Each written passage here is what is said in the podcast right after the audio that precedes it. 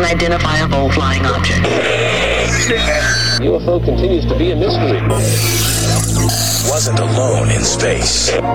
Sightings of UFOs. Something out there close enough to be observed. What could it be? It could only be one thing a UFO.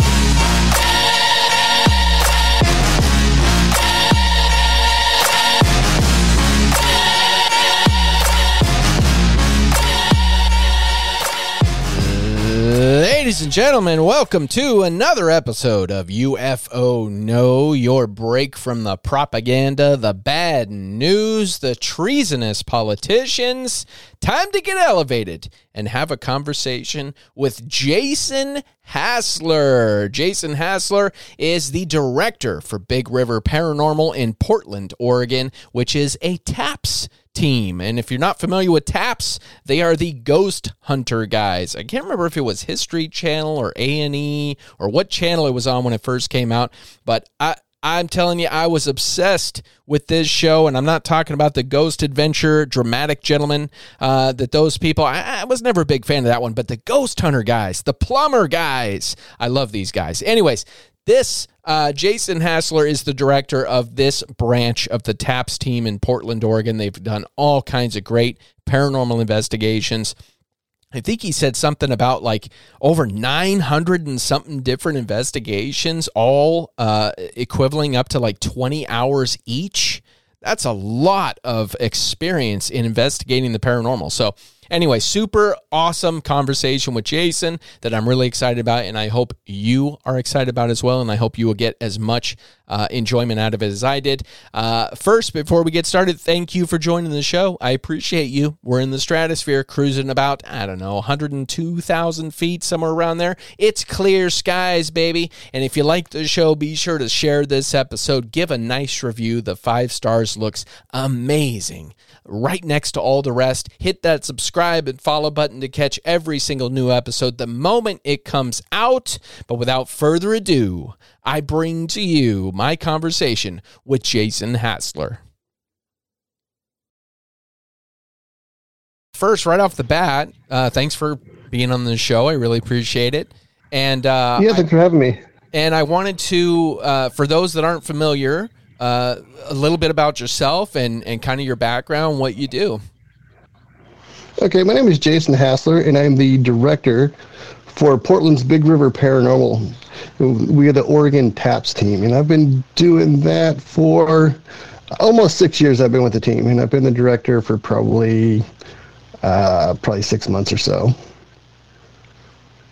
Oh, right on. So, uh, so, and and for those that aren't familiar with TAPS, um, this is associated with um, it's the Ghost Hunter guys, right? Correct. Yes. Yeah. So it's the Atlantic the Atlantic Paranormal Society. It was uh, it was formed by Jason Hawes and Grant Wilson in 1990, I believe, and then the TV show started in 2004, making it well known. Gotcha. So, uh, so how? did you end up kind of getting started in that? What what started that for you, getting into it? Have you always been into the paranormal and and uh, uh, and things associated, or or what what got you? What was the spark? Yeah, I've always been interested in the paranormal. I grew up when I was pretty young. We lived in a house that was haunted, so and some things happened there that I saw, and so it just kind of always sparked a uh, interest of mine, and then I, of course, like everybody else, saw the TV shows and that kind of stuff, and just kind of uh, could relate to all that stuff. And then I'd done some investigating myself, as just like, you know, my brother and I, whatever. And then I found the team that I'm currently on, Big River, and I applied for them like six years ago, and I've been with them ever since. That's rad. So, what was it like yeah. living in a haunted house? Was it uh, was it one of those scary haunted house type things, or was it just kind of there was something there?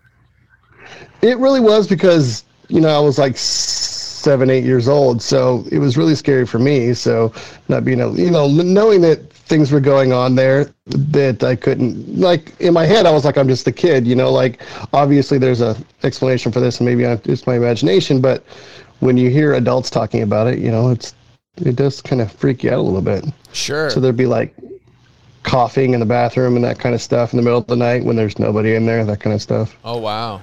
Yeah. So was there a history to the house? Like when you guys moved in, was it was it? Uh, I mean, since you were little, you probably didn't, as you said, you heard it from adults. So were like, was your family like told about the history of the house before you moved in? Yeah, I'm I'm sure that they were because uh, we had other family members who lived in that house before us. Oh, So it was just something that was known that there was activity in the house. Yeah. so was it like a, a several generation type thing? Like the house was passed down to several generations? It was just owned by a family member. So when you know people, yeah. Oh, okay, I see. Right on. That's rad. So, Yeah. are there any? What was like? uh If you if you want to talk about it, what was the one maybe one of the top experiences that you had in your house that really stand out? In that house, well, mostly my brother and I, we've talked about it as adults because we would see the same kind of stuff. So, you know, we didn't really talk about it as kids much because we were scared, but like as adults, we're like, hey, this, we saw this and we both had the same stories and stuff. So, like our closets, our bedroom closets were connected. Like, and uh, there's there's definitely something in the closet there. We don't know what exactly it was, but I do know my uncle had gone in there for something when he was staying there, and the door got shut behind him, and he couldn't get out Whoa, for a really? little while. Yeah. So. Oh, wow. Yeah. Uh, so you said you were seven or eight. Is your brother older? No, we're twins actually. Oh, twins. Oh, right on. yeah. Did you guys have any Yeah. weird like uh twin senses going on? Like he might see something in your hand, your hairs on the back of your neck would stand up or anything like that? Uh, we do have like the twin thing, but not really like that. No. Oh, okay. All right. Uh, like, yeah, go ahead. like he tends to know when I'm going to do something stupid. So you know he'll call and be like, "What? What the hell are you doing right now? Uh, nothing." yeah. Right on, right on. So you have a podcast, right? Uh, Hassling Yes, the yeah. Paranormal, correct? Yes. Yeah. So how long have you been doing that for? I have 11 episodes now, and uh, so yeah, it's just getting up and going. It's going. It's been fun. And you pretty much do mostly guests, right? You have guests on and you yeah, talk about I do. Yeah. So is it mostly like their experiences and and or are there do you have anybody experts on that talk about kind of their feelings on things? Yeah, I have a different variety of guests. I'll have anywhere from like psychics to Bigfoot guys or UFO people, that kind of stuff. So pretty much cover anything paranormal related. So I'll have, you know, maybe some paranormal teams on talking about their investigations or recently I had uh, James Clarkson on. He's a UFO guy and he does investigations on, on uh, UFO uh, sightings and crashes and that kind of stuff. So he had some really good stories and that kind of stuff. So Nice. yeah. So of all your guests, not to play favorites, but i of all your guests, was there one that really stood out that maybe dropped a bomb on your show you weren't expecting or anything surprising? Um, not particularly surprising. My first guest, June Lundgren, is a. She refers to herself as the demon seer, Oh, really? and she she she's been on like some of the TV shows and stuff, and on Coast to Coast. But and I don't know how legit she is, but she uh, tends to think about things differently than I do. But she says she can see demons and that kind of stuff, and she can give people the uh, ability to see them as well. So. Did you when I see her, her in give Mar- you the ability? Yeah, I'm gonna see her in March, so we're gonna see how that works out. so. Oh, dude, that's rad. Yeah. So, so let me ask you this, because like there, I would imagine there's no going back. Like once I- you can see them, you can see them. She said she that, that uh she can take it away as well. So Oh. I, I don't know. I don't know. Oh, yeah. dude, I'd be We'll- totally, we'll see. I'd be an off and on kind of guy. I absolutely like Yeah. I'd just be calling her every six months, going, "Hey, hey, hey, I want it again. Let me, let me see." But yeah, uh, I'm bored. Like, give me something to do. Yeah. exactly, exactly. That's amazing. So, was there anything? Um, so, of all the things you've is uh, going to like your uh, career in paranormal investigating, um, first, like, how, when did you get into that? You said six years ago. Yeah, I joined the team about six years ago. So, what um, what have you experienced while on the team? That is there anything that's really stood out to you, or maybe that surprised you that you didn't see coming into it? Um, yeah, it's it's not what you see on TV. Sure. So sure. yeah, it's certainly not. So it, we have people that join the team. They think it's going to be like what they see on Ghost Adventures or whatever, and it's really not. It's mostly us sitting around in a room with our friends and talking to something you can't see and hoping to get responses. So, and claiming our body function so it doesn't sound like our stomach growling is a demon. You know. Yeah, yeah, yeah. Exactly. So, so it's really not what you think it is on TV, and also it's a lot more work than because they don't show the behind the scenes type of stuff a lot. So, Exactly. you know, with, with the research and the uh, you know you got to do a lot of research on locations, the client, you know that kind of stuff, and and then the review is is really the longest part of the job. Well, that's what I was gonna say. Is the the a lot of at least in my I've never experienced anything paranormal, but my experience in looking at experiences and is specifically watching Ghost Hunters. I was a huge fan of the show. I watched it constantly. Um, was that uh, they, you know, would have to pour over the evidence after the fact. Yeah. So a lot of the, you know, what they got was a few uh, personal experiences here and there, but it seemed like most of what they got was after the fact pouring over the evidence going what was that oh i we didn't hear that where did that Exactly. Yeah. um, so yeah, that's uh, and just hours upon hours of pouring over. Because what you're out there, I mean, at least in the show is what it appeared. And as you Yeah. said, it's not like what it appears to be on TV. But at least on the show, it appeared that they were spending anywhere from four to six hours in a place overnight, and then Yeah. the next morning going through the evidence. So I mean, how much sleep? And they were plumbers. Right, like they Right. were, so Yeah. they had day jobs, which I would imagine most of you have day jobs or or something. Yes, like we that. do.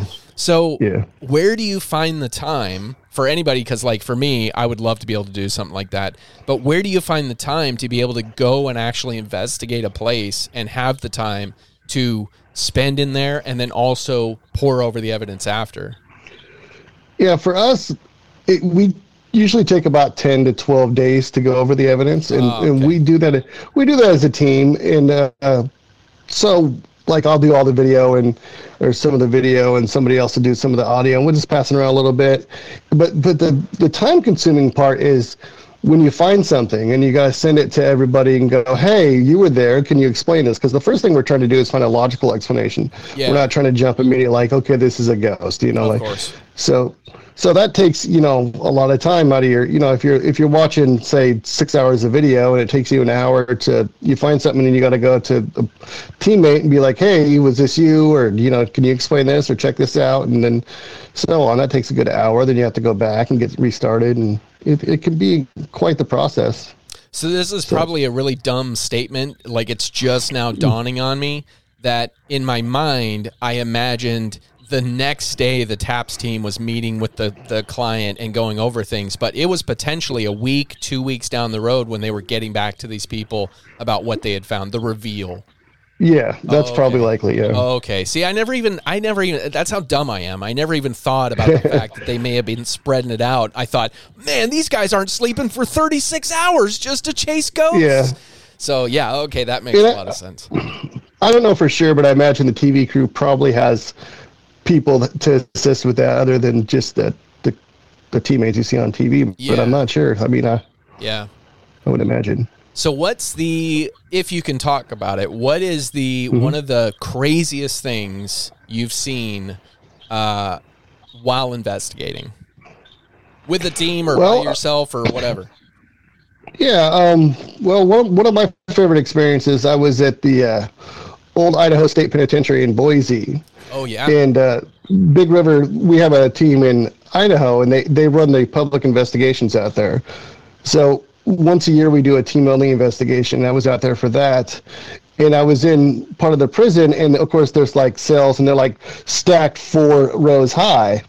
Well, you can't get up to the higher uh, rows. You can just, on the bottom, they got it blocked off because it's not safe. Oh, But standing down there, um, you can hear footsteps and people moving around up on the top levels. and knowing that nobody can be up there. Yeah, knowing nobody's up there, it's it's really creepy. Wow. And I'm sure It's like really cool too. Yeah, something I really appreciated about the the Ghost Hunters show, and mind you, that's all I have to reference as far as the taps thing and all that goes. Uh, yeah. Is uh, I always appreciated how, like you said, you guys try and like not debunk, but you try and factor out like white noise, you know, something that's not what you're looking for before you jump Yeah. to conclusions that it is a ghost or whatever. Has there been anything that like fooled you for a while and then over pouring over the evidence you convinced yourself it wasn't what you thought it was? Have you ever had like the reverse? Um, yeah, a few times with like EVPs and stuff, we'll hear something and I'll be like, you know, that's that's not one of us. You know, I don't think that was one of us. And then I go to my teammates and they'll be, oh no, that was me. And I'm like, ah, crap, yeah, that kind of stuff. But but we've done this so long, it's pretty easy for us to figure out what you know. Pretty easy for us to figure out explanations for stuff on investigations we were actually at.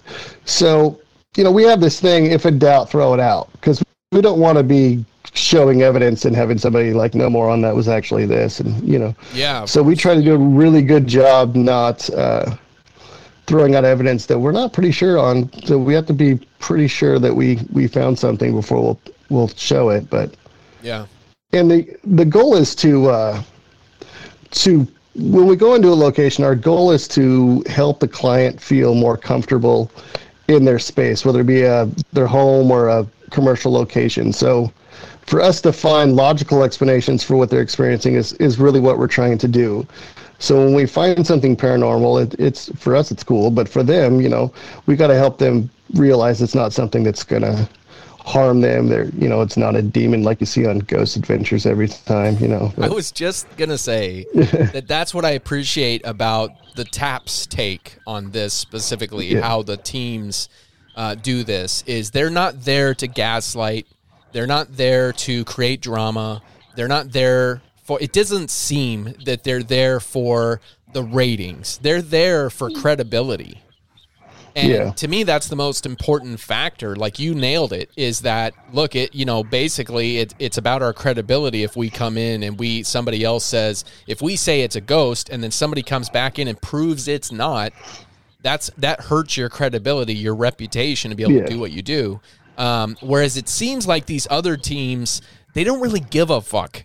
like they're No. they're like we're just gonna say whatever we want and we're gonna play it up as whatever we want and then we're on to the next one. And like you said, every time they go somewhere, it's a demon. It's a poltergeist. It's something angry. It's something evil. And so that it's like even statistically speaking, that's not possible. It's not possible. no, it's not. Um, In so- fact, yeah. I've never ran into anything that I would believe to be demonic. And in fact, for me, demons is that's a religious thought process, and I'm a non-religious person, so I don't Okay.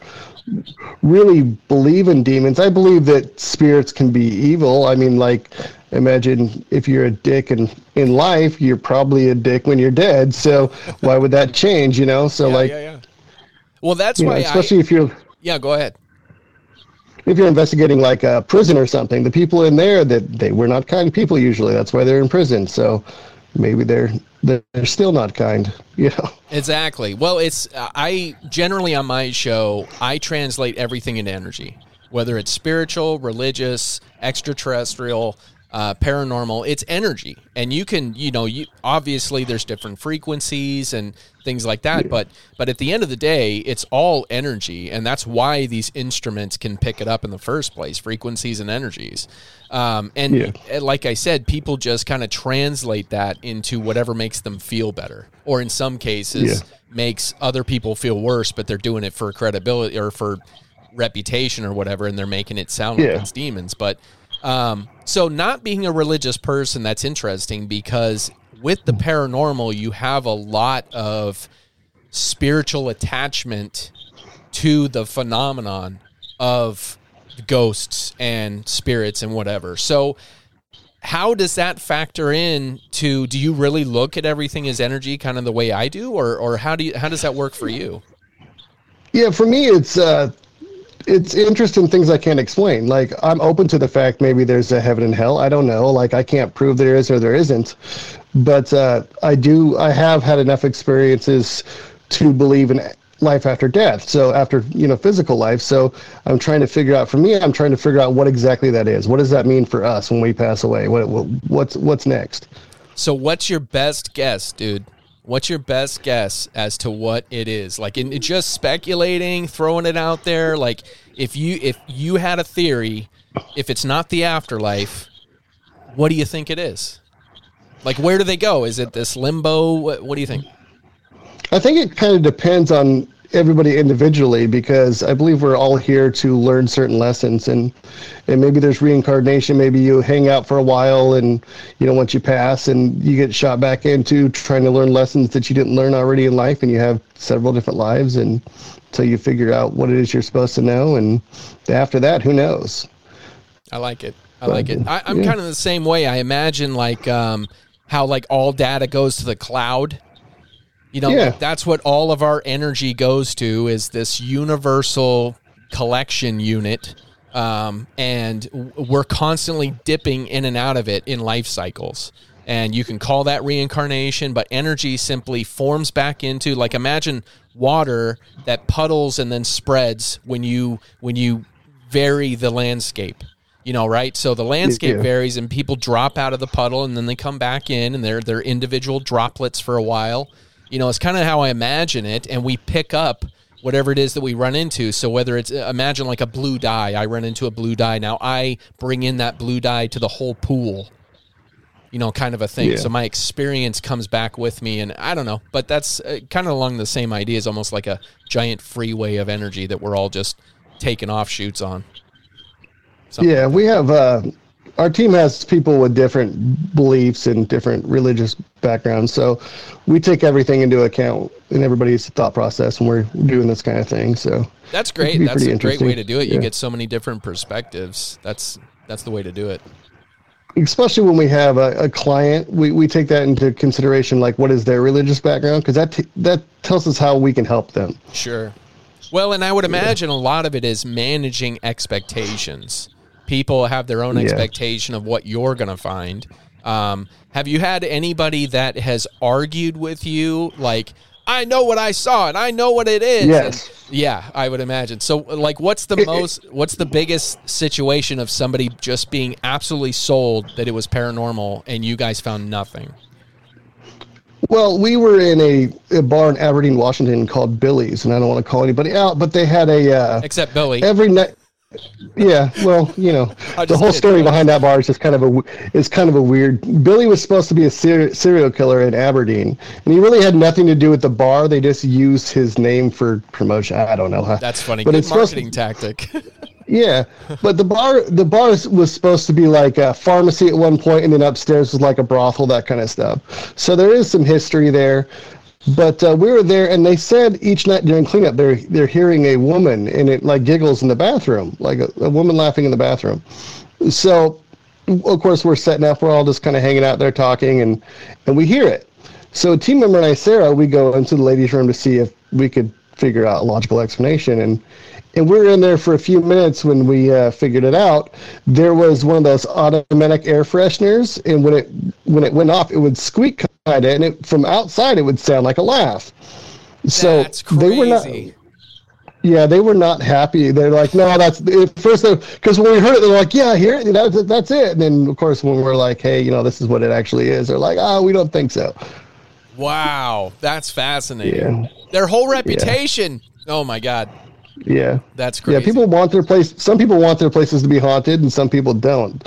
Which is one of the reasons why you know they'll call us, and a lot of places want to remain anonymous, which is fine. Mm-hmm. So we, we don't we don't really get to talk about those cases much, or they don't go on the web. None of our residentials will go on our website because those are all private. But a lot of times we'll have commercial locations that, for whatever reason, their religious beliefs or what they worry about what people will think, they want answers, but they don't want it to be public. Of course. Well, in some of these places, I mean, you can find, you know, all over the place where people capitalize on the local legends for, as you said, Yeah. marketing.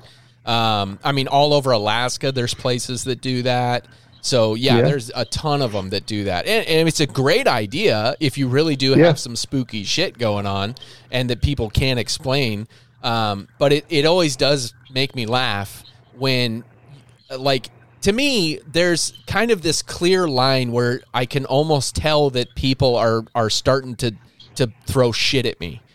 You know, like Yeah. they're kind of telling the truth a little bit, but then they start to embellish a little bit more. And, and even then, I'm like, well, what do I know? You know, I'm not Yeah. them. I haven't experienced it. And I try and be as open minded as possible, but some of it's really hard to believe. So, what is like the most incredulous thing that you had a really hard time believing that maybe you found something that changed your mind? Was there anything that you really had a hard time believing walking in? I don't think so. I mean, I try to be very skeptical on, on every investigation, even in locations I've been to before where I found activity. I always try to come in with an open mind. See, most of our team, like, I will know what's going on, and then, like, maybe one or two other people will know, but mostly we we bring our team in completely blind. They have no idea. Sometimes I don't even tell them where we're going. I'm like, we're going to this city, get a hotel room. I don't even tell them the location. So we'll show up there. That way they have no preconceived ideas. So That's that's that's, kind of what, yeah. Because I mean, if I go in there and I tell everybody, hey, there's voices heard in this room, everybody's going to hear a voice in that room throughout the night. So You're right. You know, every yeah. So we try to keep it as as as blind as we can. Unfortunately for me, I can't because I'm the case manager as well. So I have to go in and do the interview with the client and, and figure out where to set things up. And sometimes I set things up based off what the client tells me. Other, other times also I, I can set a recorder somewhere I just have a feeling or just random, just that you know you just never know what you're going to find. So Of course.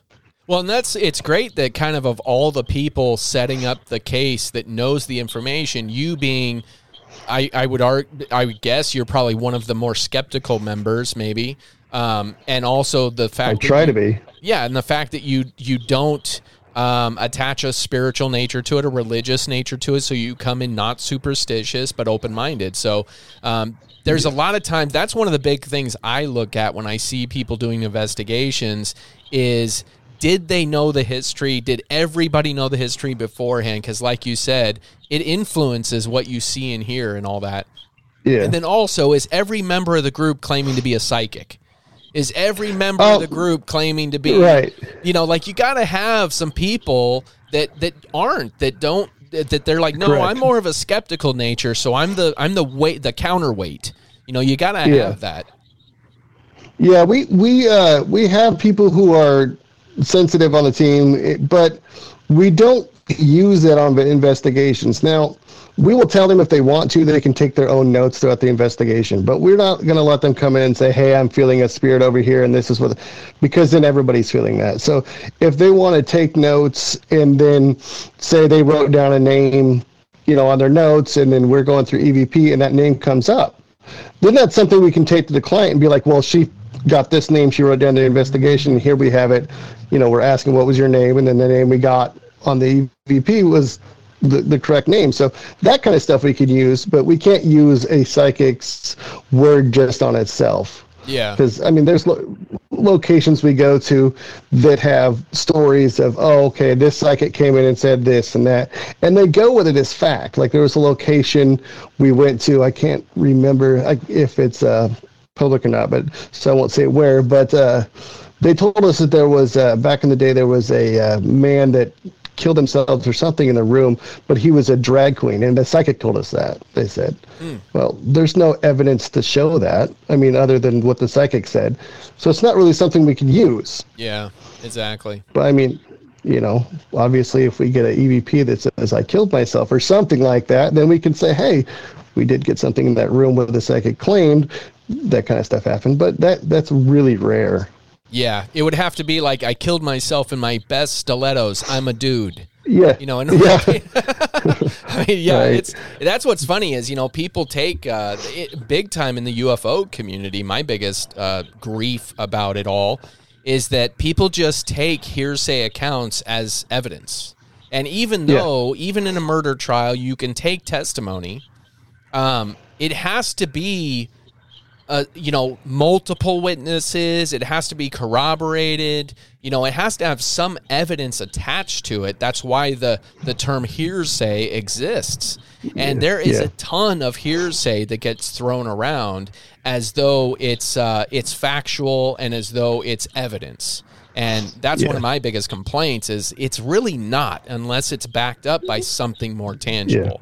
And not to discredit people's personal experiences, but you at you you can't just be like believe everybody. As, as Right, awesome yeah. as that would be, you just can't do that. Yeah, we. Uh, that's why we don't let our. We never investigate by ourselves. We always have somebody with us. Whether you know, if like if I'm in a location and I want to go upstairs, I can't just go upstairs by myself. I have to grab somebody and say, "Hey, come come with me," because if I go upstairs, if I'm always going some off by myself and I'm, I'm always experiencing something by myself, that's kind of sketchy. Yeah. Yep. Exactly. But if- so If you have two people, doesn't happen as much. Yeah. So, how many hours would you say you and your team have built up in investigating? Hey guys, I want to take a quick moment to remind you of all the ways you can support the podcast and help us take over the world. If you aren't already, become a member of the Tinfoil Militia to get ad free episodes, rewards for tier members, chat with us directly on our Discord community, and access live bonus episodes every single week. You can also buy us a Romulan ale, or two, or three, which we will toast to your honor on the show. We also have all kinds of great merch, everything from tumblers to hoodies, and of course, sharing is caring. Just splashing our show around helps us grow. Subscribe, follow, and review. All the links are in the show notes. Now let's get back to it. Well, let's see. Um, investigation. It will take me probably three or four hours just to find a location, contact the uh, client, set everything up, and then of course travel time and that kind of stuff. We just stay in the Oregon, Washington area, usually maybe Idaho, but uh, so each investigation we're probably putting ten to twenty hours into. Wow. So, and uh, Big River as a whole has about 900 and something investigations. Holy shit. So you guys are putting in So work. they- Yeah, they've been at it for close to 20 years. So, wow, that's amazing. yeah. So what's um like what's the biggest thing that's really it has anything come along that's that's maybe really reinforced your idea that this uh um par- there's something to this paranormal is there any like smoking gun that you would say is really big evidence that's come across your way maybe your your team before you were on it or or whatever Before I was on a team, we, uh, my brother and I, would go out and investigate sometimes and just, we didn't know what we were doing. We'd just go out to graveyards with a recorder and take some pictures or whatever. But he went out one night with some friends. I wasn't there. But in fact, he was with Clyde Lewis. I don't know if you know who Clyde Lewis is. uh-uh He's the he's a paranormal radio show host in Portland. oh yes okay Yeah, Ground Zero. yeah He was with Clyde. He was with Clyde, and they took some pictures, and uh, they were going back through the pictures afterwards, and uh, he found a picture of a dog, and it was our dog that had passed away like six months prior.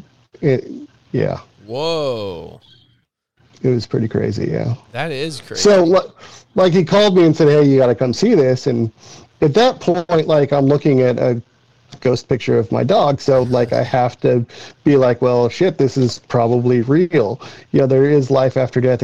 You know, and it's good to know that our pets are still around us. Yeah, of course. afterwards. yeah, sure. Well, and again, I mean, going back to the energy thing, I mean, even even animals put off energy, you know. Got to go somewhere. well, and if you look at everything as just kind of, you know, a, a different plane of existence that we're all living around each other, you know, as far as that's concerned, and uh, potentially, and, and so, you know, our pets once they pass on, it's like they just take a sidestep to the left, and they're just at, completely out of our our perception, um, but still kind of Yeah. there.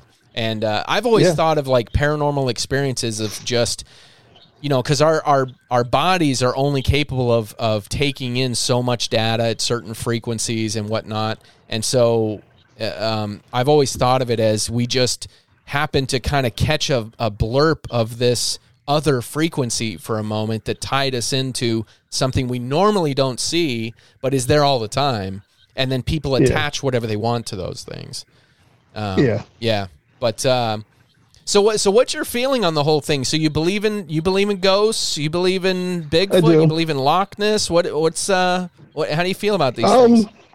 I've never had a Bigfoot experience, so I'm open-minded to it. But I mean, I've never seen the guy myself, so I mean, there's a lot of people out there that the, the funny thing about Bigfoot people is they're they're not they don't go to investigate most of them they're, they're like there's some bigfoot is real we're going to go find it you know like they don't they don't you know like for us with ghosts we're skeptical but i feel like with bigfoot people they're like no it's out here we're going to go find it Yeah. you know? Yeah. but i've never i've never had an experience myself um, i have had uh, experiences where i've seen ufos that kind of stuff things i couldn't explain so i do believe i mean it, i think it would be ignorant to think that we're the only living planet so planet with life in all of you know all of this space so Sure. i do believe in aliens as far as like loch ness and stuff i have no idea i think that's just more like myth and fairy tales than anything Sure. Well, and uh, really, with the UFO thing, to me, it's like now what they're coming out with studies and and research that's showing, you know, the multiverse potential and all this stuff about time and space and what they're able to do um, with with seeing that there are absolutely what appear to be parallel universes, at least in in the elemental area, you know, as far as protons and all that.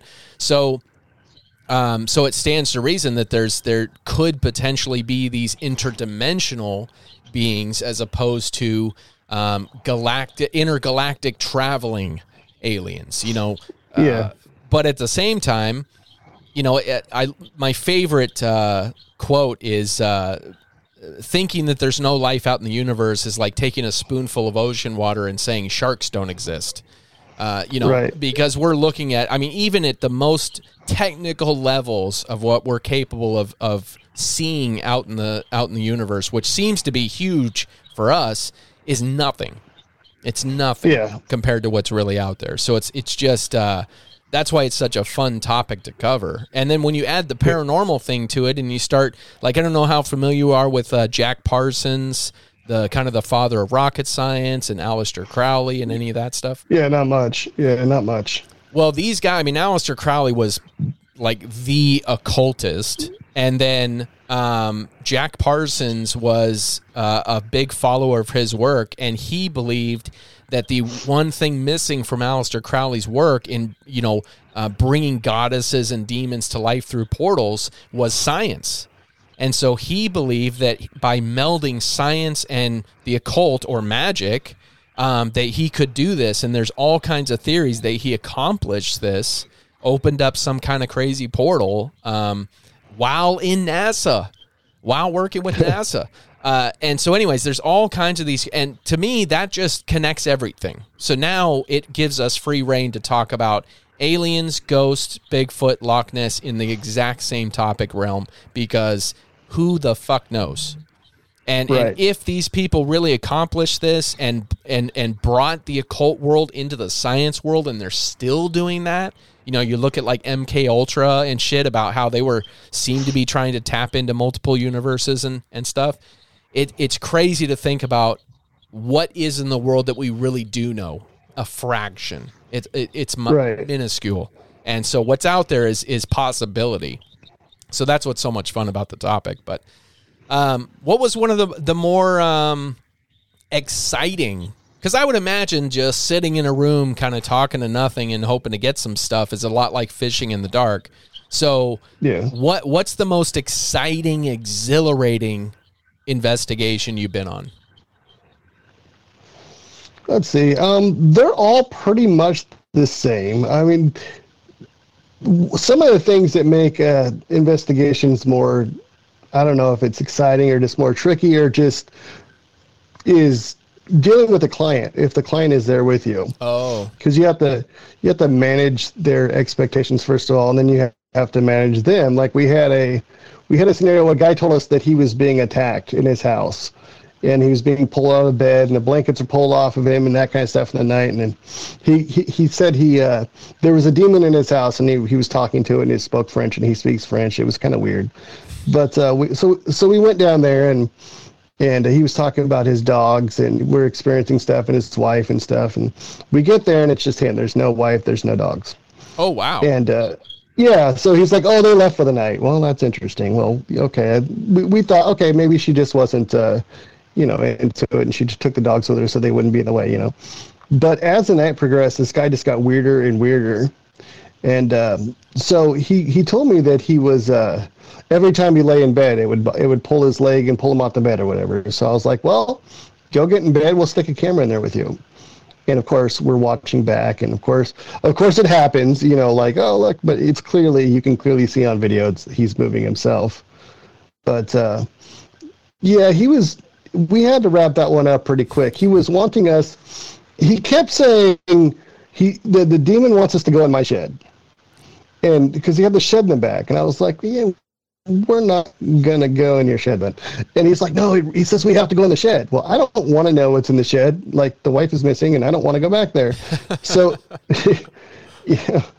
So, and this guy kept going to the refrigerator for, I imagine it was alcohol, but he told me because we ask all sorts of questions. We'll ask personal questions like, do you have drug problems? Are you on medications? And they don't have to be truthful with us. It's just, it's helpful for us in our investigations if Of they course. are Yeah.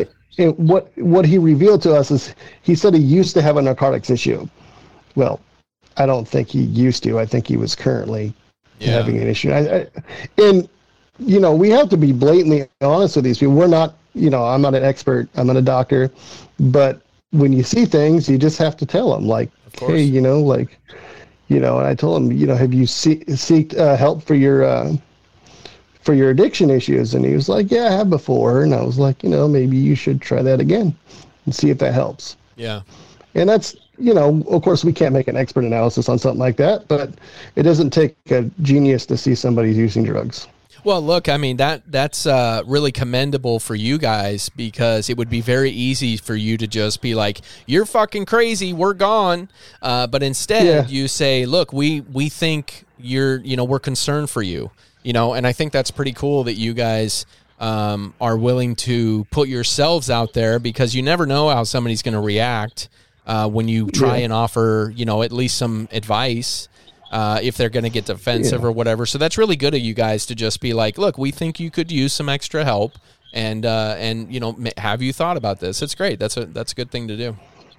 We also have to keep in mind that just because this person may have a history of mental illness or, or drug use or whatever, that doesn't mean they may not have something paranormal going on. Of course. especially because if you're on drugs, your your perception of reality is warped. So you don't know what reality is. So maybe at that point, a lot of people, the theory is that negative spirits can attach themselves to you if you're, you know, say you're a meth addict and you don't know reality, and you know they can come and mess with you because you don't know they're not supposed to. You you know you're on drugs, you don't know, and you think it's part of your trip when it's in reality, you know, something negative, and maybe there's some truth to that. Yeah, well, you know, you open yourself up to all kinds of things. The mind is powerful, and Yeah. uh, and you know, the other thing is like you know the fact that people convince themselves. Placebos are a really great example of this. Um, placebo effects where people convince themselves of something, and so these things manifest. That's a big argument with UFOs. Is that Yeah. there's there's the mass psychosis type of idea where a group of people can potentially see something and then uh, and then end up they you know they all uh, see the same thing and really it wasn't there. This was a big thing back in uh, what the 1800s uh, was sunspots. People would see sunspots and they they would everybody would see sunspots because everybody's looking at the sun. you Yeah. know and uh, so anyways but there's all kinds of phenomenon of of people convincing themselves of seeing something or feeling something when when they may not have um, so what's was there a time aside from that one where you, you guys felt like this guy you know was was potentially on substances or whatnot were there any cases where you felt in danger you or your team we did have a case where uh, we didn't feel we were so much in danger based off like the client's intent, but uh, she the house was pretty much in like hoarder like condition, so it really wasn't safe for us to be in there.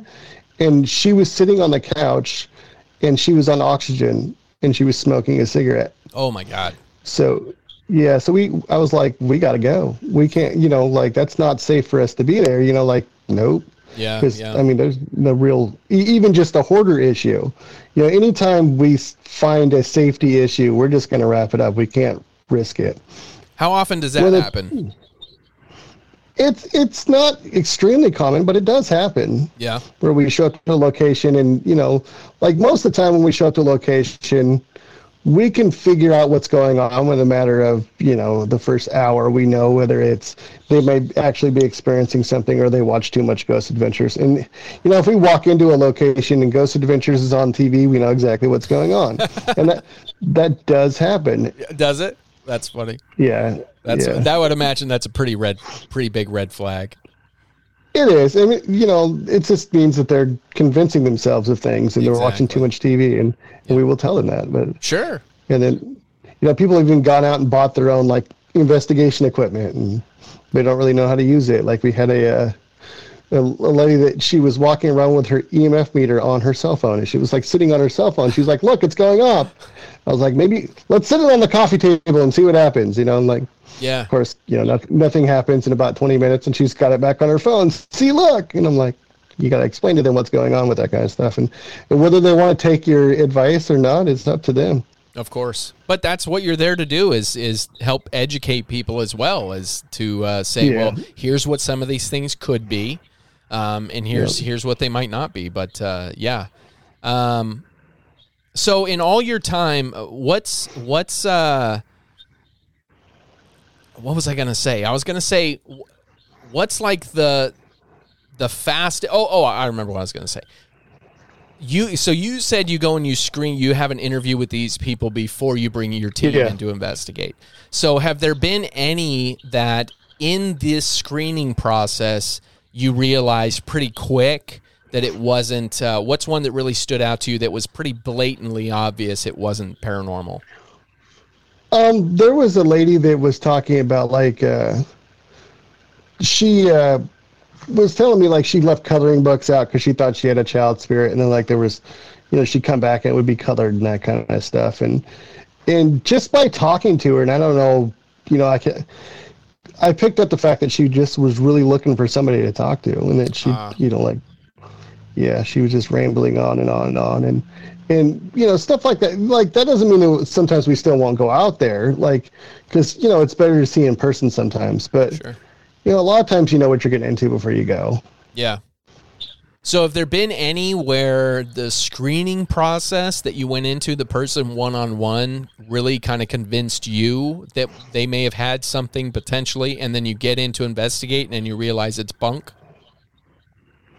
Um, not really. I mean, like I always go in skeptical. So, but you know, there are people that have they really believe they've experienced something. So, you know, whether they have or not, they think that they have. So our job is to go in and figure out exactly what it is they experienced. And we had a lady. She. Um, her and her boyfriend were living together, but they slept in the same room, in different rooms. I have no idea why, but she was experiencing. She said voices. She was seeing people in her room. She said at one point her her her ceiling was bleeding, whoa and yeah, and he's just kind of like, uh, you know, I didn't see anything. I don't know what's going on, and uh, so one of my teammates and I we went out there, and uh, so we go into her room and we take the EMF meter and it it pegs out at her bed, like right where uh, on her pillow.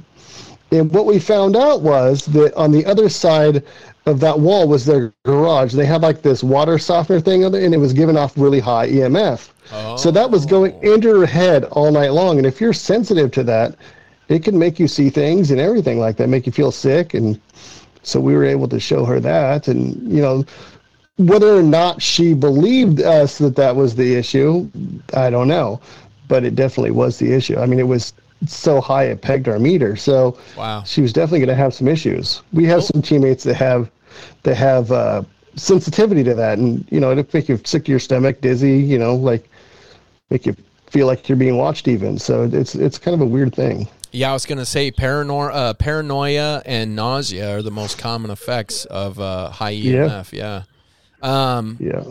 so, what's what's like the the proudest in moment you've had while investigating paranormal? What's what's the one thing that you like? If there's a feather to stick in your cap, it's this. Um, we did an investigation. We investigate this place a lot. It's called the Walker Ames House. It's in Port Gamble, and uh, we were able to get a video of a uh, what we believe to be a spirit in that house. So that's a pretty cool video, and you could You did look at that capture on a our video website. of that, huh? Yeah. mhm. Wow. It was uh we had some we had some invest they were in the room i set the camera up because if i remember right the uh the claim was that they were seeing something walk out that door in the hallway there. So i set up a camera to face that doorway and we had some investigators they come in and they're in the room for a couple of minutes or so and then they leave the room they go around and then they see uh and so i'm watching the video and pretty soon you could see it's kind of hard to see but you see like this white shape it's like you can see it's a person like almost walking and it walks to the door it stops and then it takes a couple more steps and walks to the door. It's it's really it's really cool. Wow, that is cool. yeah. So we spent hours and hours and hours and hours trying to figure out what that really was and we just couldn't. We there had to be a logical explanation but i mean we showed it to a lot of people and we just can't figure it out. Wow, that's cool. That's cool. yeah Uh, what advice would you give to uh, people to be able to troubleshoot if they're having experiences, um, whatever, th- if they think they're having a paranormal experience? What can they do? Some common things to kind of troubleshoot them for uh, for themselves. Um, well, the first thing you need to do is be logical about it. Don't jump into, oh, this has to be paranormal. Try to figure out what's going on. And if you can't, reach out to a team that can help you. Like, you know, any TAPS team can help you. But don't just reach out to any team you find on the internet. Do some research on the team because some teams are out there to scare you as opposed to help you. So, Yeah, And, repeat you know, business. That's that's what they're doing. Yeah. They're drumming up repeat business. yeah, and it's more fun for them if they. I don't know why people like to scare people. I like the opposite, really. I like to help people. Yeah, yeah. Well, and that's why you're the perfect guy to be doing this is because Yeah. there are a lot of people that, like I say in the UFO thing, people want to believe this thing. I want to believe. I want to believe in aliens. I want to believe in UFOs. I, I want to believe in all this stuff. But I'm also not going to just be convinced of a lie. Uh, so, Yeah. you know, that's why I go into it skeptical. And, uh, but there are a lot of people that they will do everything they can to um, defend what they believe as opposed to just um, absorbing the evidence as it comes and, and assimilating their, Yeah. their opinion based on that. So, um, yeah, I mean, so, so, uh, okay. So on top of, uh, just going in with a logical mind, don't get yourself worked up, don't take advice from the wrong people. Uh, what would you recommend as far as equipment? If there's equipment that people can get that, um, let's say they want to get started in doing this, maybe not as far as a team goes, but they just want to be like, Yeah. I want to investigate this around my own property. What What are some key tools to use in this? I would keep it really simple. So um, digital cameras, digital recorder, video camera if you if you have one. Just keep it. You don't need any. You know, you don't need a spirit box or anything of the fancy toys like that. That, you know, those are those are fun to use, but there's no science behind them. So you know, and then you know, as far as video goes, like for somebody who doesn't really know what they're looking at, I wouldn't recommend video because there's so much things in video and pictures that like to, to somebody who's never looked at stuff before, they're gonna say, "Oh, this is a ghost." Well, you know, then there's logical, you know, like there's a lot of people who believe in orbs are ghosts, and they're just not, and it's just really, it's frustrating to me actually because there are teams out there that will s- still tell people that their orb pictures, their dust pictures are grandma, and it's not, and it's frustrating because they're like, no, you don't know what you're talking about. Well, actually, I do know what I'm talking about. And, and even if there is, like I told them, even if you believe that orbs can be paranormal, there's so many things that are poss- more likely to be than a ghost. It's dust, moisture, insects. You know, I, we get a lot of people's ring doorbell videos. Yes. And they're like, "What is this?" I'm like, "That would be a spider crawling across your." you know, you're not being invaded by aliens. It's a spider. You're Yep. fine. Yep. The spider web hanging down in front of the camera Yeah. gets so many people. It blows my mind. Whereas, I mean, Because it's creepy. Yeah. it is creepy, and but the thing is, is like what's funny is for one, you're looking at it in night vision, so it's highlighting. It's literally adding light to everything it touches. So that doesn't mean it's glowing. It, that camera is designed to illuminate any solid object, any solid object. Um, and the closer it is, the cl- the more illuminated it's going to be. It's not Yeah. glowing. I have a lot of people. I run a little CBD shop in our, my local town. Ringo, Yeah. watch your language. Pardon me, my Chihuahua is uh, Ringo. Oh no, he loves to get involved. Anyways, but um, so I have people that come in with their videos of what they think is an orb in the sky, but right in the corner of the video is a street lamp. And everywhere that street lamp goes, that light is moving. It might be moving in the opposite direction, but it's matching Yeah. the movement. And so all the time I take a very, you know, because I, I don't want to be like, you dipshit. You know, so what I say is right. I, I just say, well, did you notice the street lamp in the corner? Did you notice? Look at its movement and now look at the orb's movement. And so I, most people, I can have them convince themselves that what they've seen is the street lamp as opposed to me trying to Yeah. convince them. Um, but like the big one that got people for a long time when it first came out was Starlink. Uh, so Starlink was the seven satellites in a line that no no human had ever seen in the history of humans. So uh, granted, I'll give it to them there, but there were such a huge increase in UFO reports the the day or the year uh, Starlink came out. Um, Yeah. that everybody and their brother was calling this in, and it was a pretty crazy sight. You know, to see these seven lines, uh, seven dots in a line going, it was it was something else, um, but not UFOs. But so many people were convinced, and uh, that it was. It was kind of funny, but um, I had a yeah, yeah. I had a lady approach me at a conference and she wanted to show me her picture of her her grandma and I was like, okay. So she shows me this picture and it's a it's a blue orb and she's like, you know, I think this is my grandma and I explained to her what it really was and she says, "Well, I know that's my grandma because the, the it's blue and that's the same color shirt that we buried grandma in." I was like, uh yeah. I mean, you're just not gonna you're just not gonna convince some people. So And you, I in those situations, I feel bad for them. You know, Yeah. because look, I understand why you feel like this. I would, I would want Yeah. my grandma to be hovering around me too in a blue orb, like my little guardian angel on my shoulder. And, Yeah. but it, it's kind. Well, you look at that and and what do you do? You just let it. You go, Yeah. okay. You know, and, and that's, That's all I can really do, Because yeah. by arguing with them, like for me, by arguing with them, it it's like you're arguing against grandma and there's it's pointless it's pointless Yeah. and so uh, but yeah I, I you know it's like um what was his name john edwards back in the day Yeah. the guy that could speak to the dead supposedly Mm-hmm. and uh so many people man so many people. And when you break down like how they do it it's it's intuitive language.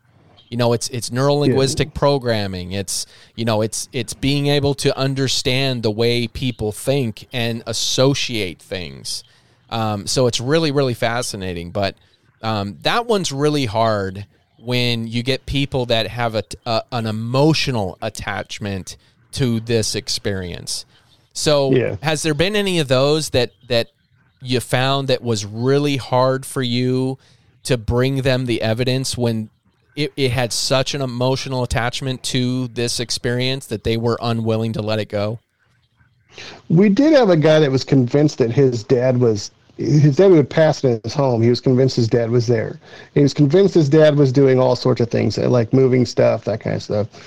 And we just never were, was able to find any evidence of that. And he was really disappointed. He wanted to get a message from his dad through EVP or something, and we just I think he was just looking so hard to see something there from his dad that he believed there was. I don't believe his dad was. I mean, maybe his dad does come around and check on him, but I don't believe his dad was actively haunting the house. And Yeah. he was he was pretty upset we didn't find anything, and he was really hopeful that we would have some sort of a message from his dad. He was hoping that we would bring in psychics and whatnot. That would we did not do that. Yeah. And there's, you know, I could refer people to to other teams that do things in that way, and there's no, you know, there's lots of different ways to do a paranormal investigation. That's not how we do it, but it doesn't mean that's the wrong way. There are wrong ways to do paranormal investigations, but you know, there are some psychic people out there that are pretty talented and, and can do.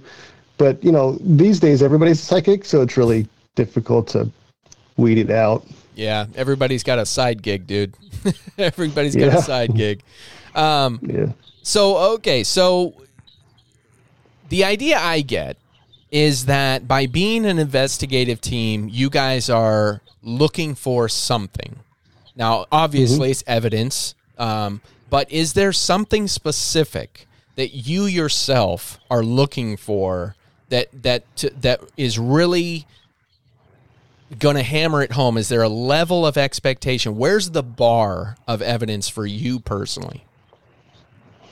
Honestly, I don't know. Oh. I, I mean, if I if I find it, then I'll know. But for me, it's like I mean, I already believe in ghosts, so I don't really need the proof for me. So, I mean, we haven't been able to prove it. Nobody's been able to prove that ghosts exist. But and will we ever be? I don't know. I mean, maybe that's what we're looking for.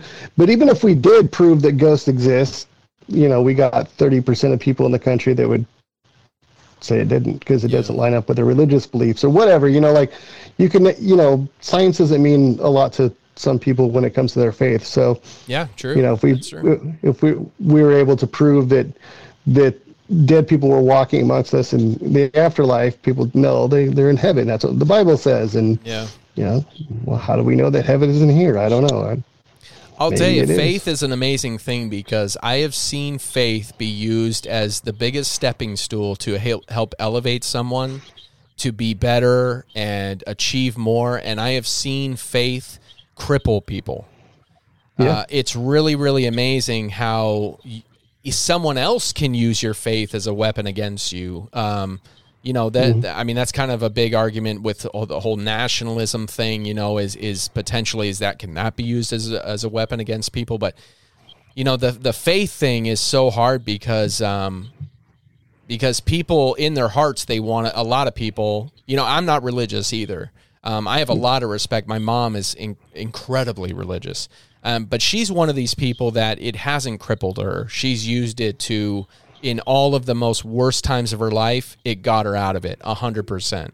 Um, Yeah. and so that's why I've never discredited spirituality. You know, I might naysay maybe some organized religions, um, but as far as spirituality and individual faith, again, it can be used as a weapon or a tool. Um, yeah. and I think you know you've highlighted a couple of examples where people's preconceived notions um, kept them from seeing the truth uh, in certain situations. But um, so, what's your what's your in your own personal experience? You said you've had some experiences in your house uh, when you were a kid. Um, what's like the the, the uh, another really big experience you've had personally that uh, that maybe uh, made you rethink things, expanded your mind? Okay, when I was I was probably I was a teenager, so I was probably like 13 or 14, and it was late at night, and um, I was I was supposed to be sleeping, but I was actually watching TV in my room and and just kind of you know not sleeping like a kid should be before school, and uh, so all of a sudden the TV goes off, and then it comes back on, and it starts doing that, and you know I, I'm thinking, what the heck is this? And then my closet door starts shaking. So I'm like, what the heck is going on? And pretty soon, I've got a bunch of CDs that were on my headboard of the bed, and they're all flying around, and the doors are shaking and everything, and things are just flying around. The TV's coming on, the radio's coming on. And pretty soon the door opens up, and it's my brother, and he just like grabs my arm and yanks me out of bed and pulls me up the stairs to his room. He's like, what the hell is going on? And as soon as he opened the door, everything just stopped. Wow, Yeah. dude, that would So terrify no. me. Yeah, it did. That would terrify me. especially especially as a young person, you know, like Yeah. you know, like because you think, oh, I'm just a dumb kid. There's, uh, you know, like what's going on, and then Yeah. you know, you can't really go to your parents and be like, hey, guess what happened last night, Yeah, you know, because Well- they're gonna be like, you had a bad dream. exactly.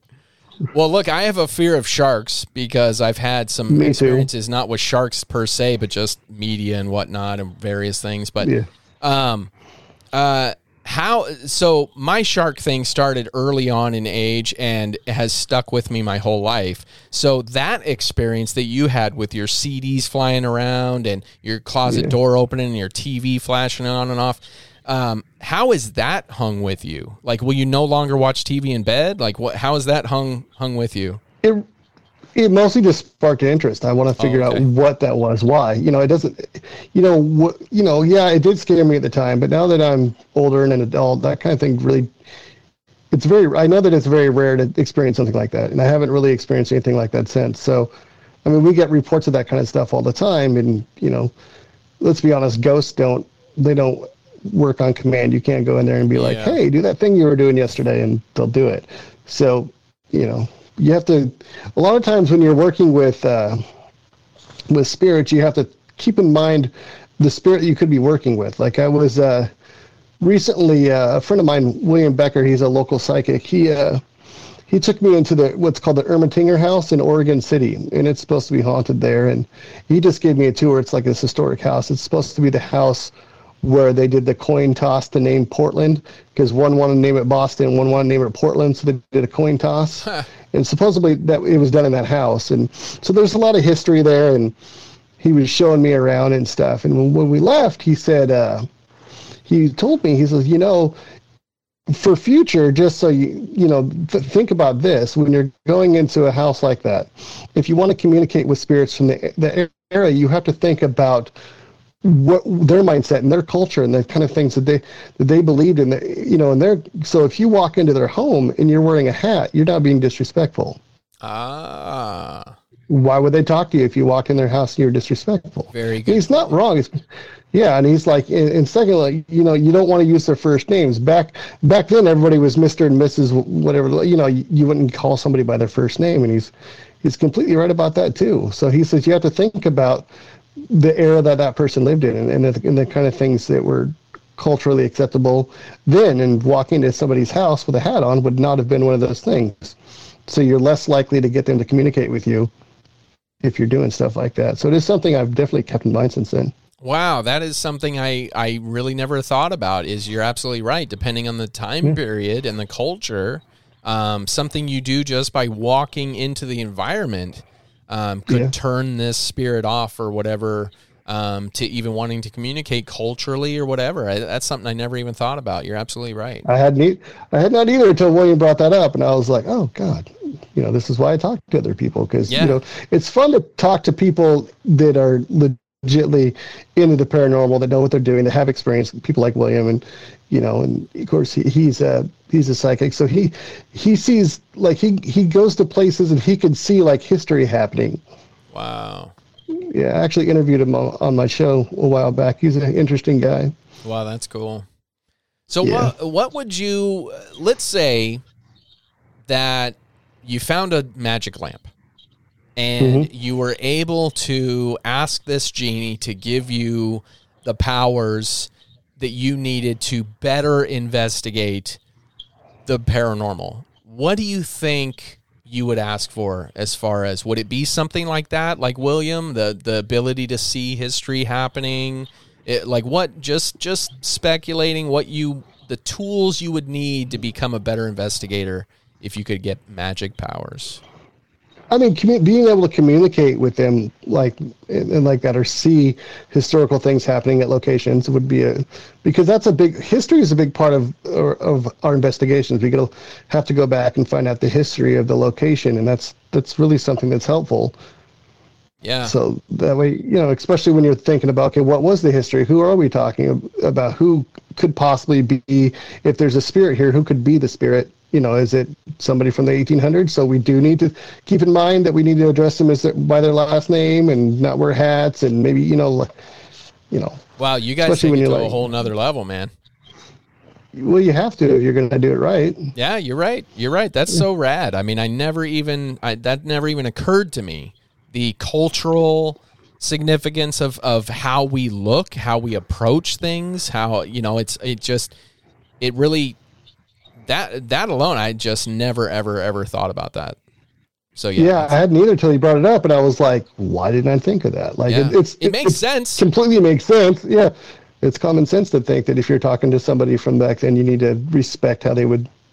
And then you know that's a whole other thing that we. Uh, one of the things you see on TV, especially with that other show I won't mention, um, they will go into a location and they will provoke the spirit. yeah. Now, does provoking work? Uh, it probably does. But do you really want to go into a location and piss off people's spirits and then and leave? Yeah, exactly. You. Ru- uh, ruffle up the bee's nest. Yeah. So that's you know that's something we're very much so against. That's the quickest way to be asked off of our teams. If if we catch you you know that if we catch you provoking or or giving off giving away confidential in- information. So basically, we have a rule that if it's not on our website, we can't talk about it with anybody that's not our team Yeah. because we just want to be able to keep people's confidentiality. Otherwise, you know, if we don't do that, then our reputation is nothing. Yeah. All right, guys, let's take a moment to talk about stress and anxiety. It sucks being stressed and anxious about life, the world, everything. Well, there's a better alternative to the meds Big Pharma want to give you. One without crazy side effects, no addiction, just relief. It's CBD. And I got it if you want it. Go to clarkstoncbdco.com, use promo code UFONO, and get 10% off your entire purchase. We got the best at clarkstoncbdco.com, promo code UFONO. Simple. So, uh, so what what kind of investigations, if you can talk about it, do you guys have come upcoming? I have one. Well, we just canceled one last week because I had COVID. Oh, no. So we, yeah, that was. So we we're going to reschedule one. I can't really say where, but it's in Tillamook, Oregon, and Oh, we have. I got to reschedule that one, hopefully soon. Yeah, But other than that, I don't have anything pending. I've been working on some stuff, but being that I got sick, I've just kind of been like everybody in my team's getting sick right now. So it's like Bummer. we're having to, yeah. Yep, yep. And we haven't even been together. So it's like we're all passing things lo- along or something. I don't know. Like everybody's sick. We haven't even been together. So yeah, yeah. It's going around, dude. So- I mean, uh, over here, I'm over in Lewis Clark Valley, um, Yeah. Idaho, uh, Washington border town, and uh, and yeah, everybody over here, they're getting everything from strep to the flu to Yeah. you know who knows what. So yeah, it's all everybody's getting everything. Um, so is there is there anything big like for the podcast? Do you have any uh, do you have any plans for big guests coming up? Who you who you who do you got in your I sights? don't. I don't have anything booked currently because I really haven't. We had COVID, so I didn't really want to book a whole lot. So, but I'm working on some stuff. Um, I should have some new episodes out within a week or two, hopefully. Right on. I did have some guests I had to cancel, but but I'm working on some things, and hopefully I'll get some somebody decent. Nice, right on. But I, I've kind of been slowing. We have a lot going on next month, so I've been slowing things up right now. So there's a the or, the Oregon Ghost Conference is next month in Seaside, Oregon. It's the last last weekend of the month of March, so that's a good conference to go to. Get a little bit of everybody over there. Nice. Right on. Yeah. So where so if you could investigate anywhere, what's what's the one place? Is there is there like a dream investigation that you would could get a, a, a haunted castle, um, the the Shining Hotel? Like, is there anything if you had your choice? Somebody said, "Here's X amount of money, we'll send you anywhere." Where would you go? You know, I've always been interested in Alcatraz. Ooh, Yeah. yeah. Have you ever been? I think that, you know, I haven't. I, I've been to San Francisco and I was going to go, but the people I was with didn't want to go. So I didn't get to. But then they went back like a couple months later and went. But you know, Without you, uh, they they yeah. cock blocked you first, and then they went without you. God Yeah. damn those bastards! exactly. I was like, wait a minute. I thought they didn't want to go on the boat, but yeah, I think it'd be cool to have a have a uh, team there overnight because it's you know like on the island. You're you know you'd be Yeah. stuck there. You know, Yeah, it'd be really cool. Yeah. yeah. We were over there. Uh, me and my family. We were over there. I want to say what three or four years ago, something like that. And uh, same thing. We were we were kind of thinking about going to Alcatraz, but dude, it was 150 bucks a pop, and I was like, no, Oh, wow. no. So uh, you know, and I don't know if we just caught it on a bad day or what, you know. But yeah, we were like, Yeah. no, we're gonna we're gonna go cheaper. so we we were just like, yeah, let's go wander around. But but yeah, I've always wanted to go out there myself too. Um, so yeah, what a fascinating place with a crazy amount of history. Yeah. Crazy That's the coolest part. history. Yeah. And it would just be cool to be on the island and like at night and seeing lights in San Francisco and just realizing like how close civilization is to those people, but so far away as- well because you know as we know you can't really. I mean they claimed a couple people got out of there, but did we we didn't find them. So who Exactly. We don't even know if they made it to shore after they left the island. Yeah. Yeah. There's no record. I'd be I, I would be stuck because I'm not going in that water. Fuck No, that. sharks, no like way. Yeah. No way, man. Just- no. you keep me in prison. I'm not getting eaten by a great white today. Yeah, I'm You know? definitely. uh, Chances are I'm not going to get eaten in prison, but chances are I'm going to get eaten if I hit that water. Yeah, for sure. Yeah. Right I on, just- man. Yeah. Well, uh, so aside from you know, continue on with your investigations. Hope your whole team gets better and feels better after a while, and Thank all you. that heals up. Yeah. Um, so where can the people find uh, your work and kind of where you guys are? Let's say somebody has a paranormal investigation type thing that they want to have done. Where can they get a hold of you? Yeah, we, you can reach out to us at bigriverparanormal.com. Big And then there's paranormal.com. And there's the uh, space to say contact us, and then you can fill out like a form Cool, perfect. for us to contact you. And yeah, Right on. How many submissions do you guys think you get on average, like uh, in a month, let's say? it really varies. With COVID now, it's been dead, but Yeah. like sometimes, you know, like we won't get a case for like that for, you know, a few months and then we'll get a bunch all at once. I don't know. It just kind Oh, of varies, but yeah, but, but mostly our cases come from the work that, that we do. Like I'll go out and try to find us locations as opposed to, to uh, waiting on that. Oh, sure. Otherwise we would be. Sure. yeah. Yeah. yeah. No, that's a good idea. Yeah. Right on, man. Well, uh, so what's uh, I mean, what's the uh, if if you had one big message that you could tell people that believe in the paranormal, um, or that don't believe in the paranormal, like what's your big takeaway from all your time? What's the what's kind of the big highlighting message that you've you've gathered uh, from all your time investigating? What's what's your one big takeaway? Well, really, for me, it's all about doing the investigations correctly, being ethical in in getting permission to be where you're at, and and not cussing at spirits. And because what happens when you have teams that come in that don't do things ethically is that the next team that comes in, the client's going to be like, no, we don't, you know.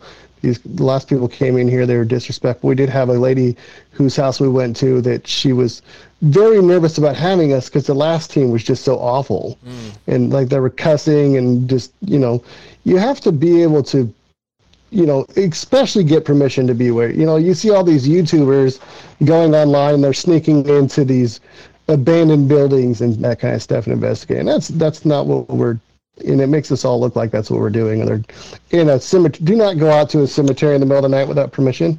yeah, Don't do it. Well, it's- it's you can get- trespassing. you can get, yeah, you can get permission. You just have to know how to do that. Well, and that's the thing. Some- people people see other people that they don't see the back end work that you went through to get the permission Yeah. to have the Yeah. time to investigate or to interview someone to get the lay of the land. They think that you guys just went into this uh, raw. Yeah. Uh, and but no, you put a lot of pre work into the investigation, and that's what people need to realize is absolutely you got to get permission.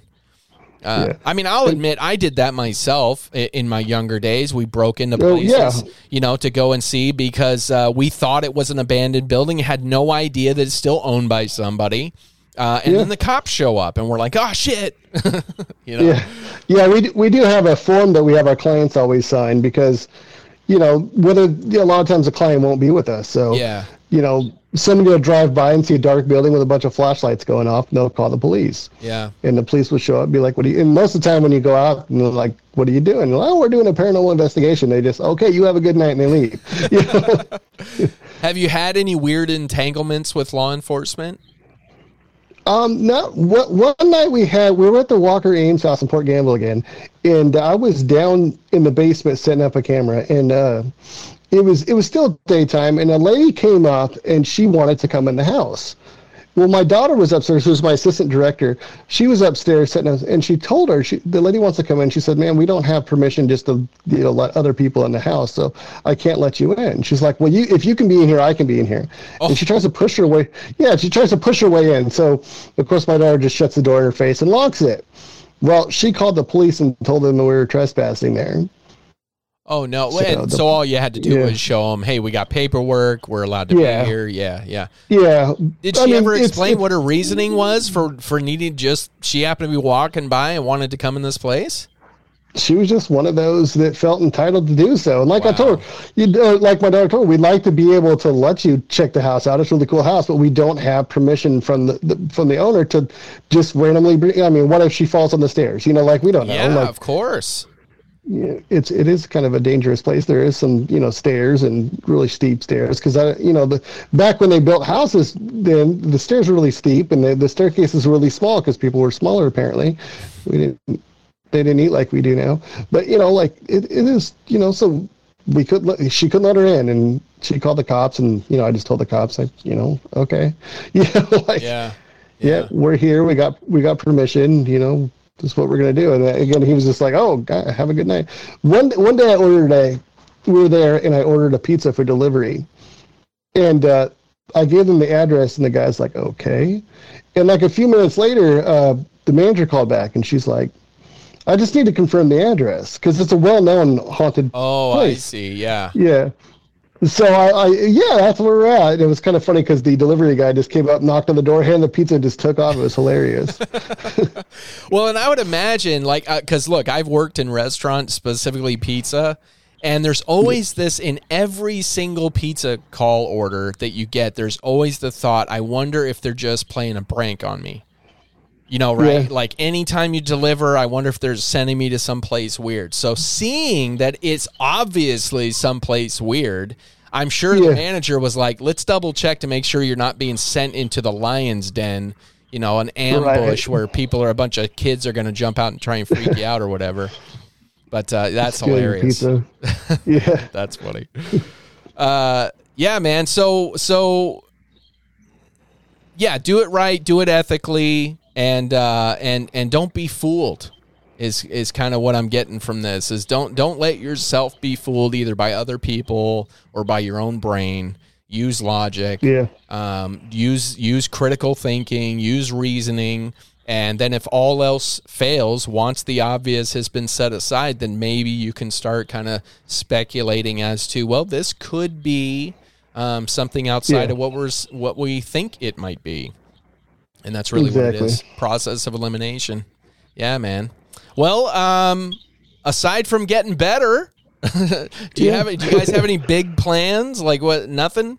Nothing so far. We do uh, just the Ghost Conference, and yeah, this Ghost Conference in, in March, and Right that's on. what we'll be doing. It's the, it's the last uh, last weekend of March, and it's a it's in Seaside, Oregon, and it's a bunch of teams come together. There's investigations you can do. There's classes you can take, speakers, and everything out there. It's a really cool event. That's cool. Right on. Right on. So it's uh okay, let me make sure I got this right. It's uh let's see, bigriverparanormal.com. Right? Yes. To, to get a hold of you if they want to investigate. And then uh, go check out that uh that uh paranormal conference. That sounds like uh super cool, man. So can anybody do that or is it specifically for teams? Uh, um, yeah, there's admission at the door, but there's you know some people get booths, teams get booths and stuff. So, and there's there's psychics, there's all sorts of stuff there, tarot card readings and all sorts of events. Like my team is going to be, uh, we're going to be assisting with like a public investigation. We do that every time. So they sell tickets to the public, and we just bring them in and show them how we investigate. Really, Nice. That's right. it's kind of yeah. Right on. Well, I know we've got here in Lewiston, we've got, uh, I don't know if you've been over this way at all, but we've Not got a place on Grell. Uh, and the only reason I say that, it's the insane asylum on Grell. Uh, but it was this old uh, hospital that some people bought. They turned it into a haunted house for a while, but then some residential people bought it and converted part of it into a house. But then the rest of the hospital, it's kind of like um, it's got a big tower in the middle and then two wings that come off from either side. Um, but I that was one of the places I broke into a long time ago to go in and see before they ever did anything with it. And even though I never had an experience, it was creepy as fuck.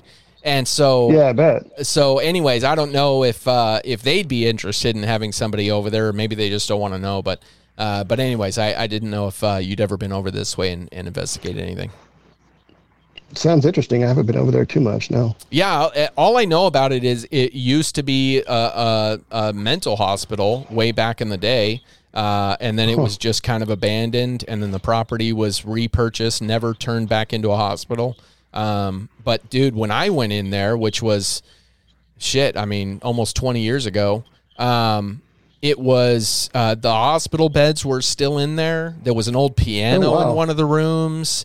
I mean, you could, it- you know, it had a, a old basement that went in. That's the way we went in was the old basement, and then stairs Yeah. went up through the tower, and then you could get off to the other wings.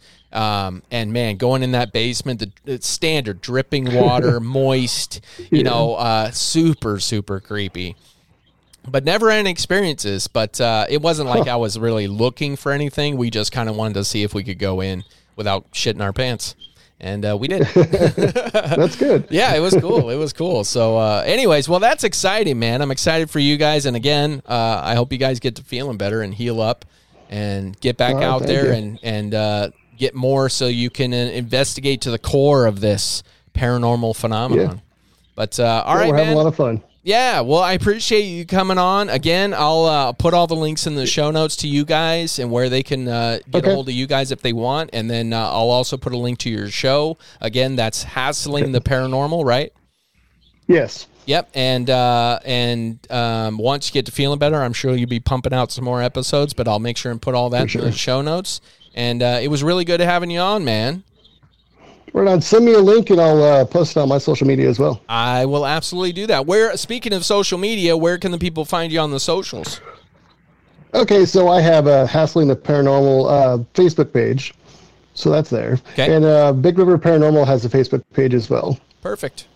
Right on, man. Yep, and you could you could reach out to us on Messenger on either one of those. So Okay, perfect. Right on. All right. Well, thanks again. I really appreciate it, Jason Hessler. Thank you so much for being on the show, and uh, and uh, we'll have to talk again and uh, see if there's any Definitely, yeah. developments in your investigations. all right, sounds good. Thank you. All right, man. Peace out.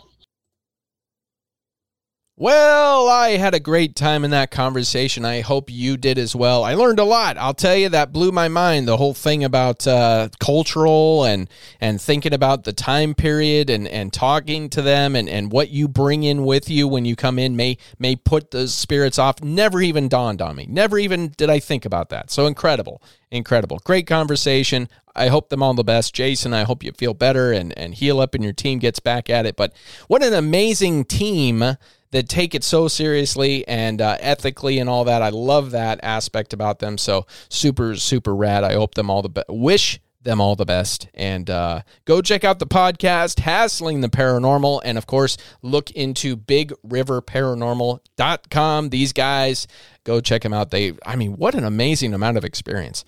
So, anyways, uh, I hope you love it. And of course, here are the people, the badasses. Every single episode is brought to you by the Tinfoil Militia members who support this podcast. Here they are. I believe I see militia forming. Tinfoil. Militia. Stop, militia! The Tinfoil. militia. I joined the militia, but why would you? What do you think tap water is? It's a gay bomb, baby. Casey Armadillo, Michael Ralston, Rihanna Little, the OG supporter, designer tinfoil hat wearing Aaron Rice, Jesse, Jet Life Teague, Michael Benavides, Carlton Turner, uh, Matthew Morfitt, Morgan, Nathan Boldly Gone Higby, and of course Edwin Everhart, who's got his own podcast. Go and check that out. It's super awesome. And of course, go check out Hassling the Paranormal uh, from Jason Hassler. Hassler, Hassling the. I just got that. Oh, amazing. Anyways, hope them all the best. If you want commercial free episodes, all my loyalty, more content like my take on uh, the news, not in the corrupt media, but stuff I find that really piques my interest. Uh, I really keep my eye on the, the technology and the quantum computing stuff, uh, along with, of course, what these government pricks are doing. So if you want more of that, join the Tinfoil Militia by buying us a Romulan ale or two or three. They're only five bucks each, made from only the finest Khaled cre- secretions in the Viranak colony. You can leave a note so we can share that, toast to you on the show. And of course, you can also donate at patreon.com, UFO No Podcast, and also leave us a note, leave comments, join our Discord server, get involved. get involved, you can give a direct donation, uh, uh, donation, donation through PayPal. Link is all in the show notes. Uh, and every donation gets your name permanently etched on the supporters plaque at HQ and a shout out on the show. Monthly sustained donations are the bread and butter of this show. It makes you an active member. It gives you tier rewards, all kinds of great stuff. So become a member today. Remember, sharing is cre- uh, caring. So spread us like gossip. Just take that URL, slap it anywhere you want. And if you have stories, you have experiences, you just want to reach out, call or text 208 477 1288. You can also email I want to believe 115 at gmail.com. Get merch, be a tinfoilist, join the cool kids, and remember, not that one. Stay elevated. Keep your eyes to the skies and watch out for the government. They're shisty bastards. We'll catch you next week.